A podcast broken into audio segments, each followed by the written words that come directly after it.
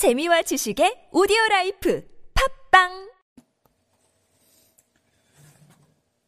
네, 안녕하세요. 어, 오늘은 어, 최근에 가장 이제 2020년에 2020년 어, 새해 가장 큰 이슈는 아무래도 이제 그 봉준호 감독의 기생충이 이제 전 세계 영화제에서 어, 정말로 많은 상을 휩쓸어 버린 어, 이것이 가장 큰 이슈 중의 하나일 겁니다.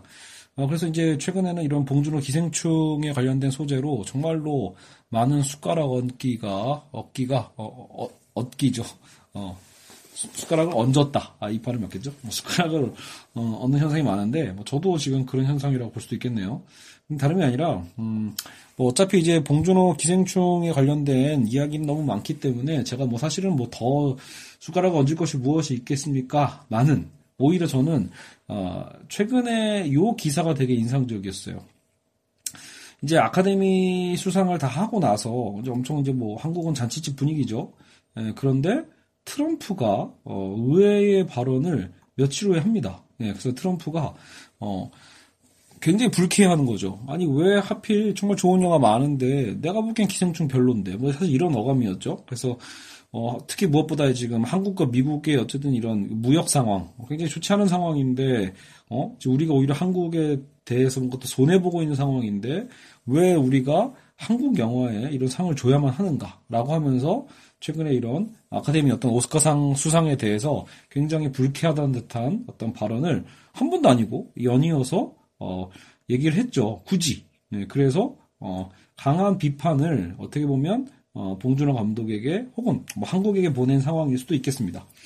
그래서 저는 요 어, 어, 작은 사건이라고 할 수 있을 텐데, 그러면 왜 트럼프가 굳이, 어, 이런 영화에 관련돼서 비판을 했을까? 그쵸? 왜 영화 기생충에 대해서 뭐가 그렇게 기분이 나빴을까라는 생각을 잠시 해봤는데, 물론 이건 철저히 주관적인 제 해석입니다. 그렇기 때문에, 어, 뭐, 아, 봉준호 감독이 이런 뜻으로 영화를 만들었어요. 라는 말이 아닙니다. 알겠죠? 그냥, 어, 봉준호 감독이 만든 이 영화도 하나의 결국은 기호이자 텍스트이기 때문에 이걸 그냥 제가 아, 알고 있는 개념을 갖다 붙여서 제 자유롭게 해석하는 시간이고 여러분은 그냥 어 지금 내가 보고 있는 이 유튜버가 혹은 이 팟캐스터 팟캐스트를 하는 이 사람이 어떤 식으로 해석하고 있는지 좀 관심이 있는데 라고 해서 봐주시면 그만인 겁니다. 그래서 한 귀로 듣고 한 귀로 흘리는 시간으로 가지시면 될 것 같습니다.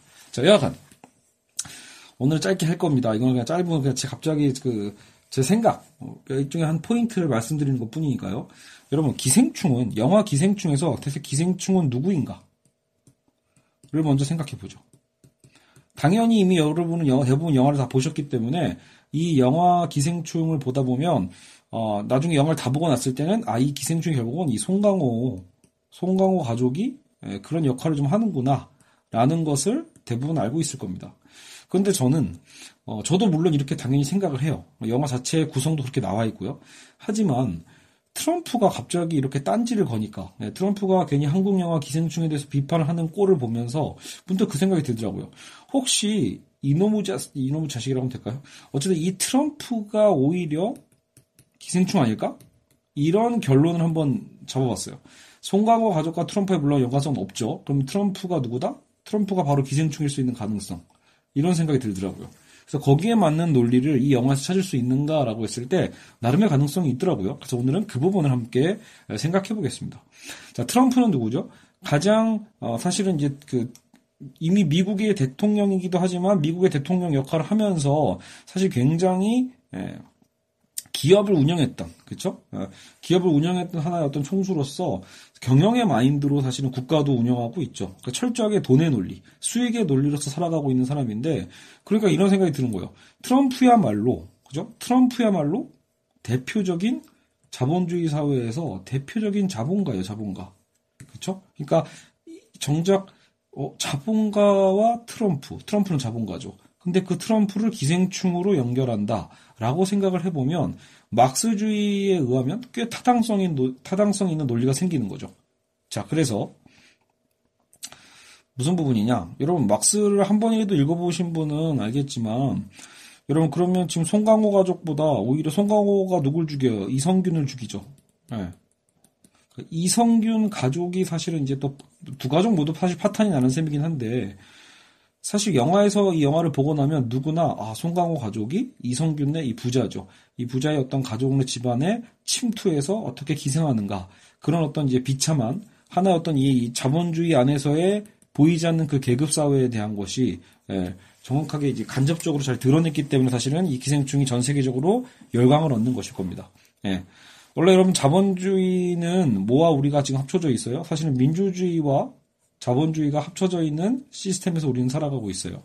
민주주의 속에서는 사실 우리는 모두가 동등하고 평등한 어떤 삶의 가치와 인권에 대한 가치를 다 갖고 있지만 정작 자본주의라는 경제 시스템을 살다 보면은 뭔가 정치적인 표가 뭐 표가 1인 1표제든 뭐든 모두의 어떤 인권과 존엄성에 대해서 교육을 받음에도 불구하고 정작 자본적으로 우리가 과연 평등한가에 대해서는 의문을 품을 수밖에 없게 되는 거죠.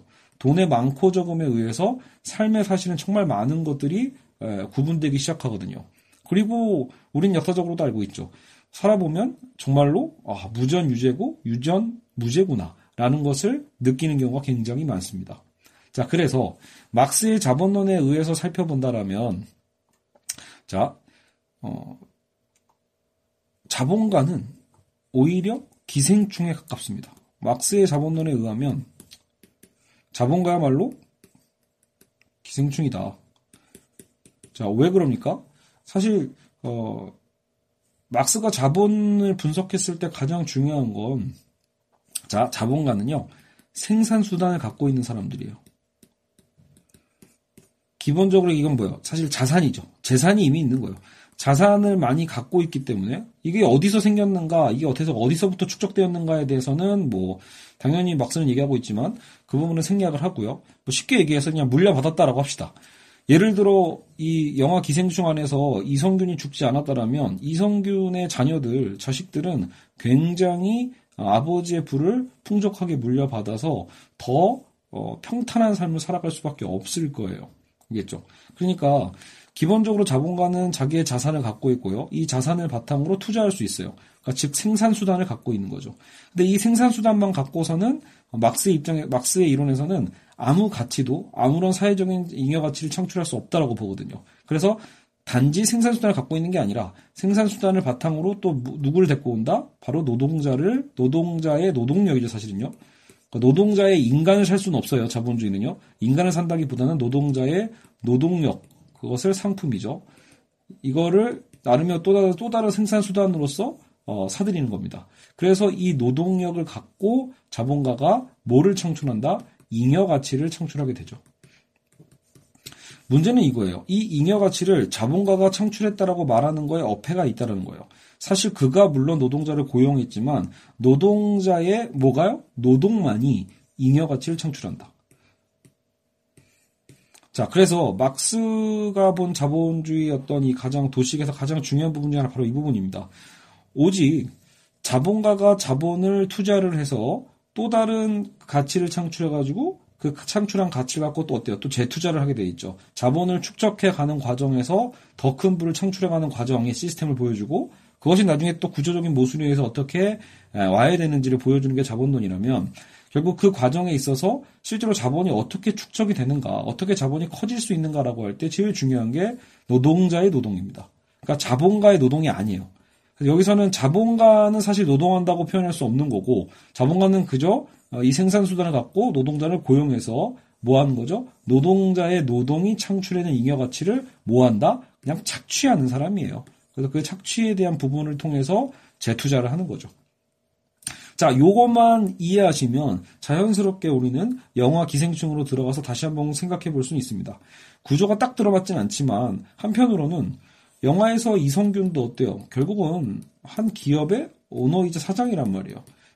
이성균을 만약에 자본가로 어, 생각할 수 있다라면 물론 여기서 굉장히 능력 있는 사업가로 나오긴 합니다. 하지만 역시 정통 막스주의에 의하면 그 사장의 어 뭐 예를 들어 이런 그러니까 지금 제가 오늘 하는 분석은 그냥 기존적인 분석을 얘기하는 겁니다. 예를 들어 뭐 슈펜터 같은 경우에는 자본가의 이런 창조적인 어떤 이 어, 노력의 어떤 의지, 선택, 창조 선택에 대한 부분을 되게 강조하거든요. 그러니까 오늘날 경영학을 공부하시는 분들이라면 사실 이 자본가, CEO들의 어떤 선택이나 이런 것들은 굉장히 중요하죠. 이것도 가치를 창출한다고 보겠지만, 그건 논쟁의 여지로 남겨두고요. 영화의 어떤 우리가 재미있는 분석을 위해서 본다라면 이성균을 말 그대로 그냥 사장이자 자본가로 본다라면 이성균이 사실은 열심히 일하는 것 같지만 그 일하는 것도 결국은 뭐예요? 능력 있는 자기 회사의 직원들을 고용을 하는 거잖아요. 수많은 직원들을 고용해서 그 직원들이 창출해낸 잉여 가치를 통해서 부를 축적하는 사람이다. 라고 볼 수 있습니다. 그죠? 결국은 이성균은 착취의 주체가 되는 거죠. 근데 영화상에서 누가 개입이 되죠? 이제 송강호가 개입이 되는 거죠. 송강호의 가족들이. 그래서 송강호는 이제 운전 기사로서, 그죠? 송강호는 운전 기사로서, 그리고 아내는 가정부, 하우스키퍼로 나오고, 그리고 자식들은 이제 과외 교사를 하는 거죠. 그래서 영화를 보다 보면 이런 얘기가 나요. 송강호의 가족이 굉장히 뭔가 이렇게 어때 좀 파렴치하게 뭔가 기존의 가정부를 몰아내고 자신들이 일종의 사기를 좀 치는 거긴 하죠. 사실은요. 거짓말이 있잖아요. 거짓이 있고 사기가 있어요. 그러니까 그 거짓과 어떤 사기적 행위, 그, 그 위조하잖아요. 위조. 그 거짓과 사기라는 기회가 없었으면 절대로 이성균네 가족으로 들어오지 못했겠죠. 그래서 그들이 뭔가 예전보다는 더 안정적인 수익을 누리는 호사, 호사라고 표현하기도 좀 그렇죠. 영어는 비극으로 어, 치달으니까. 어쨌든 그런, 어, 과정은 기회의 절차를 얻지 못했다라면 생기지 못했을 거기 때문에 이 과정의 공정성을 중요시하는 오늘날 자본주의 사회에서는 결국 이 거짓과 사기행위라고 있는 송강호 가족에 대한 비판적 시선이 더 강화, 강화돼서 보일 수도 있다는 거예요. 물론 그 비참함에 뭐, 공감을 할 수도 있고요. 뭐 그러면서 이제 자본주의 모순에 대해서 분노할 수도 있겠지만 말이죠. 그런데 지금 우리가 더 포커스를 새롭게 잡아야 될 부분은 뭐다? 잘 보면 여러분 송강호 가족이 왜 거짓과 사기 행위를 했는가를 더 따져보자라는 거예요. 결국은 송강호 개인의 뭐 실패도 있, 다라고 나오긴 하지만 거기서 뭐 뭐였죠? 음, 본인이 있었던 전 재산을 또 투자를 해가지고 어 그 뭐예요? 대, 그 대만 카스테라인가요? 뭐 그거 투자해서 망했다는 게 나오긴 하는데 결국은 송강호는 게으른 사람이 아니란 말이에요. 일하지 않는 자가 아니고 송강호와 자녀들과 자신의 아내까지도 철저하게 이 영화상에서 본다라면 끊임없이 노동을 합니다. 예. 부지런히 일하죠. 그러니까 물론 뭐 아들의 그 졸업장 거기서 이제 연세대학교 졸업장이 나오는데 연대 졸업장이 뭐 사기고 뭐 딸의 어, 아 갑자기 그 외국 대학 이름이 기억이 안 나네요. 어쨌든 그 미대 에, 그것도 물론 사기고 다 사기지만 잘 생각해 보세요. 영화상 그래서 그 사, 이 사람들이 자 송강호가 운전을 못 하나요? 송강호 아들이 그래서 공부를 못 가르치나요? 전 이게 되게 중요한 포인트라고 보는 거예요. 오직 이 사회, 자본주의 사회가 말하는 그 스펙, 그거 자체를 얻어내기 힘든 구조 속에서 살고 있지만 실력은 다 갖고 있는 거예요. 미술도 마찬가지예요. 미술도 거짓된 것 같지만 딸조차도 사실은 뭐예요? 충분히 그 둘째 어린 아이를 가르치는 데 있어서는 사실은 예, 정말 뭐 엄청난 해외 유학파의 높은 수준의 어떤 미술 교육이 꼭 필요한 게 아닐 수도 있잖아요. 실제 거기서 나름대로는 예, 송강호의 둘째 딸도 그 역할을 잘 해내고 있죠. 가정부도 마찬가지죠. 송강호의 아내조차도 가정부의 일로 노동을 하는 것. 그러니까 그 계약 관계를 본다라면 들어가는 과정에서의 거짓과 사기가 굉장히 코믹하지만 노동 자체는 다들 처절하게 잘하고 있다는 거예요.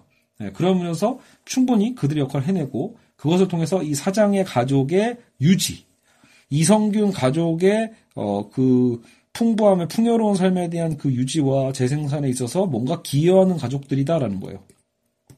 물론 재밌게도 저도 이제 이거를 억지로 끼워 맞추고 있는 거잖아요.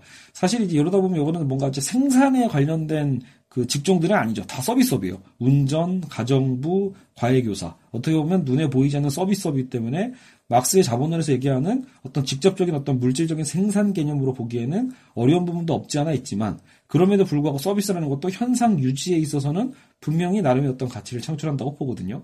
그렇게 본다면 제가 보기엔 이런 거예요. 이성균의 노동마저도 노동이 아니라 그저 자본가로서의 착취에 불과하다라고 만약에 판명을 한다라면 그러면 거기서 조여정과 그 자녀들 보세요. 어떤 노동도 하지 않잖아요. 사실상. 그냥 놀고 먹고 놀고 먹는 거죠. 그러니까 이성균마저도 야 이건 그냥 자본가의 어떤 착취행위일 뿐이지 그걸 어떤 어, CEO로서의 어떤 노동이라고 볼 수 없어. 라고 만약에 생각한다라면, 진정한 잉여 가치는 자본가, 아, 노동자들의 노동을 통해서만 드러나는 거야. 라고 생각한다라면, 그러면 이선균 가족이야말로 뭐예요? 이들이야말로 이 사회의 기생충이 되는 거죠. 어떠한 그 예, 잉여 가치를 창출하는 노동을 하지도 않고 그저 그들이 고용한 노동자들이 노동하는 땀의 결실, 그 가치의 창출에 의해서 먹고 자고 먹고 자고 하는 사람들인 셈이에요. 그러니까 거기서 결국은 뭐예요? 치환이 일어난다. 겠죠. 그래서 우리가 보통 알고 있는 이 영화의 구조에 있어서 어, 송강호의 가족이 기생충이다라는 틀을 한 번만 더 생각을 해본다면 오히려 이성균의 가족이야말로 이 자본주의 사회에서 진정한 기생충일 수도 있다라는 메시지를 나름대로 찾아볼 수 있지 않을까 싶습니다. 그러면 자연스럽게 트럼프는 전 재발저렸다고도 보는 거예요.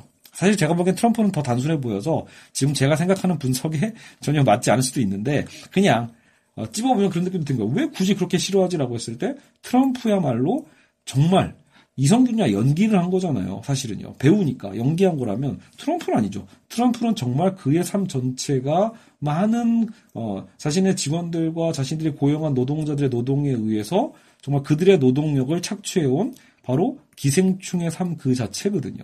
트럼프야말로. 그래서 오히려 굉장히 불쾌한 거 아니었을까. 그러니까 무의식적이든 뭐든 자신의 민낯을 드러내는 이따위 영화가 왜 아카데미에서 상을 타야 되는 거지? 불쾌하다라는 거죠. 자신의 민낯이 실체가 드러나는 영화이기도 하니까 말이죠. 그런 의미에서 저는 트럼프가 이번에 그렇게까지 어, 과잉대응을 하면서 아, 뭔가 뭐 예민하게 예, 굳이 한국의 봉준호 감독의 영화를 디스한 것이 아닌가라는 생각을 해보게 됩니다. 그렇죠? 할 말 다 있나요? 여하튼 어, 그냥 심심풀이로 한 하나의 수업인데요. 음. 여러분에게 조금이라도 어, 재밌은 어, 어 이렇게도 생각해 볼 수 있구나 라는 어떤 음, 좀 도움이 되는 좀 환기가 되는 그런 시간이었으면 좋겠네요. 그래서 저의 결론은 영화 기생충의 진정한 기생충은 이성균의 가족일 수도 있다. 혹은 그것을 비판하는 트럼프 자신일 수도 있다. 그래서 트럼프는 자신의 민낯이 드러나서 굉장히 불쾌해서 이 영화를 비판하는 거다 라고 어, 한번 꼬아서 생각을 해봤습니다. 오늘은 여기까지 하겠습니다. 감사합니다.